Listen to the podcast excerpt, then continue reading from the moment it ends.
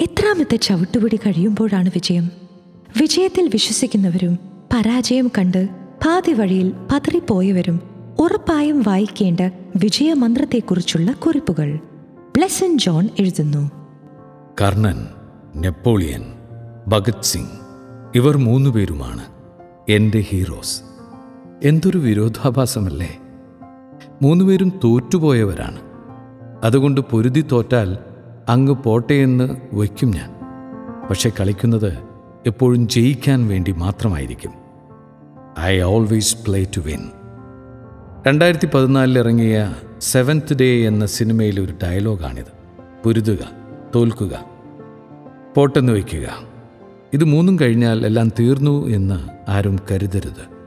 പൊരുതലും തോൽവിയും combo ഓഫറായി ഒരുമിച്ച് വന്നേക്കാം. ചിലപ്പോൾ ഈ ഓഫറിനെ പോട്ടെന്ന് വെക്കാനും നമുക്ക് സാധിച്ചേക്കാം.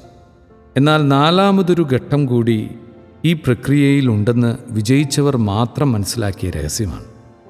ഈ കാലഘട്ടത്തിൽ ആ രഹസ്യം പരസ്യമാകേണ്ടിയിരിക്കുന്നു. ഓരോ തോൽവിയും വിജയത്തിലേക്കുള്ള ചവിട്ടുപടികളാണെന്ന് പറയുമ്പോഴും അതിൽ എത്ര ചവിട്ടുപടികളുണ്ടെന്ന് ആരും ഇതുവരെ കണ്ടുപിടിച്ചിട്ടില്ല. അതുകൊണ്ട് തന്നെ ലക്ഷ്യത്തിലെത്തുന്നതുവരെ ചവിട്ടുപടികൾ കയറിക്കൊണ്ടിരിക്കുന്നതാണ് വിജയത്തിലേക്കുള്ള നമ്മുടെ ദൂരം കുറയ്ക്കുന്നത്. അവൻ നോക്കുന്നത് വിജയത്തിലേക്ക് മാത്രമായിരിക്കും. തോമസ് അൽവ എഡിസനെ ഉദാഹരണമായി എടുക്കുന്ന ശീലം മാറ്റി നിർത്തി നമ്മളെ തന്നെ ഉദാഹരണമായി എടുക്കാൻ നമുക്ക് സാധിച്ചാൽ അത് വലിയ കാര്യമാണെന്ന് ഞാൻ വിശ്വസിക്കുന്നു. അതല്ലേ ശരിക്കും മാസ്? തോൽവിയെ വിജയത്തിലെത്തിക്കാനുള്ള വിജയമന്ത്രം ജയിക്കുമെന്നുള്ള വിശ്വാസം മാത്രമാണ്.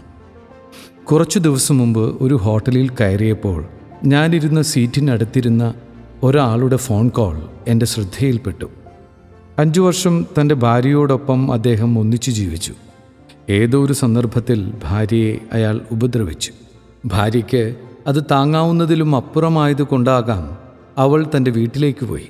പിന്നീട് ആരും തോറ്റുകൊടുക്കാത്തതിന്റെ പേരിൽ വിവാഹമോചനത്തിൽ എത്തി നിൽക്കുന്നു. തന്റെ ഭാഗത്തെ മാത്രം ന്യായീകരിച്ച് അദ്ദേഹം ഹോട്ടലിൽ ഇരുന്ന് സംസാരിക്കുന്നു. കുറച്ചു വർഷങ്ങൾക്ക് മുമ്പ് ഒരു ചേച്ചിയെ കാണാനിടയായി. ചേച്ചിയുടെ മുഖം വികൃതമായാണ് ആദ്യം കണ്ടപ്പോൾ തോന്നിയത്. പക്ഷെ ചേച്ചിയുടെ അനുഭവം കേട്ടപ്പോൾ ആ വികൃത മുഖം ലോകത്തിലെ ഏറ്റവും സൗന്ദര്യമുള്ള മുഖങ്ങളിലൊന്നായി എനിക്ക് തോന്നി. പന്ത്രണ്ട് വർഷമായി ഭർത്താവിന്റെ ക്രൂരപീഡനം വൈകുന്നേരം ജോലി കഴിഞ്ഞ് വന്നതിന് ശേഷം മദ്യപിച്ച് ബോധമില്ലാതെ ചേച്ചിയെ ഉപദ്രവിക്കുന്നു.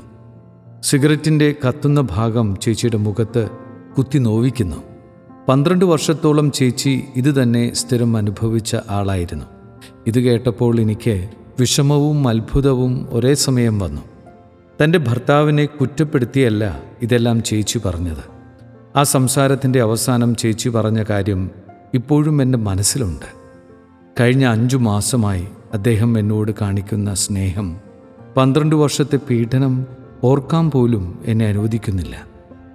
ഒരു ഭാഗത്ത് തോൽവിയും മറുഭാഗത്ത് വിജയവും നിന്നാൽ അവിടെ തോൽവിയോട് എല്ലാവരും ഡിസ്ക്രിമിനേഷൻ കാണിക്കും. അതങ്ങനെ തന്നെ വേണം. എന്നാൽ വിജയത്തെ കൈവരിക്കാൻ നമ്മൾ അടുത്തെത്തുമ്പോഴായിരിക്കും തോൽവികൾ അതിന് തടസ്സമായി നമ്മുടെ അടുത്തും എത്തുന്നത്. ചിലർ അതിനെ ചവിട്ടുപടികളായി മാത്രം കണ്ടുകൊണ്ട് മുന്നോട്ട് നീങ്ങുമ്പോൾ ഭൂരിഭാഗം ആളുകളും വിജയത്തിലെത്തുന്നതിനു മുമ്പ് തനിക്ക് സംഭവിച്ച ഈ തോൽവിയാണ് തന്റെ വിധിയെന്നും കരുതിയിരിക്കുന്നവരാണ്. ഇവിടെയാണ് വിശ്വാസത്തിന് തോൽവികളെ തോൽപ്പിക്കാൻ സാധിക്കുന്നത്. തോൽവികളെ നേരിടുമ്പോൾ വിജയം ഇട്ടുതരുന്ന കയറാണ് വിശ്വാസം. ചുരുക്കം ചില ആളുകൾ മാത്രമേ ഈ കയറിൽ പിടിച്ച് ചവിട്ടുപടികൾ കയറുന്നുള്ളൂ. മറ്റു ചിലർ ഈ കയറിൽ ആശ്രയിക്കാതെ സ്വന്തം കഴിവിൽ ആശ്രയിച്ച് മുന്നോട്ടു പോകാൻ നോക്കുന്നു. ചവിട്ടുപടികളുടെ എണ്ണം കൂടുമ്പോൾ ക്ഷീണിക്കുകയും ചെയ്യുന്നു. ജയിക്കുമെന്ന് മനസ്സിൽ അടിയുറച്ച് വിശ്വസിക്കുകയും അല്പം പോലും സംശയമില്ലാതെ മനസ്സിൽ അത് ഉറപ്പിക്കുകയും ചെയ്താൽ എത്ര ചവിട്ടുപടികൾ കൂടിയാലും ചില അവസരങ്ങളിൽ നമ്മൾ ജയിക്കണമെങ്കിൽ സ്വയം തോറ്റുകൊടുക്കാനും തയ്യാറാകണമെന്ന് നമ്മുടെ അരികിലൂടെ കടന്നുപോകുന്ന ജീവിതങ്ങൾ നമ്മളെ കാണിച്ചു തരുന്നു. തോൽവിയിൽ പ്രതികരിക്കാതെ ജയിക്കുമെന്നുള്ള വിശ്വാസത്തിൽ അടിയുറച്ചു നിന്നാൽ ഏത് തോൽവിയെയും നമുക്ക് തോൽപ്പിക്കാനാകും. അതുകൊണ്ട് എല്ലാ തോൽവികളെയും പിന്നീട് വരാനുള്ള വലിയ വിജയത്തിന്റെ ആഘോഷങ്ങളാക്കി മാറ്റാൻ എല്ലാവർക്കും സാധിക്കട്ടെ.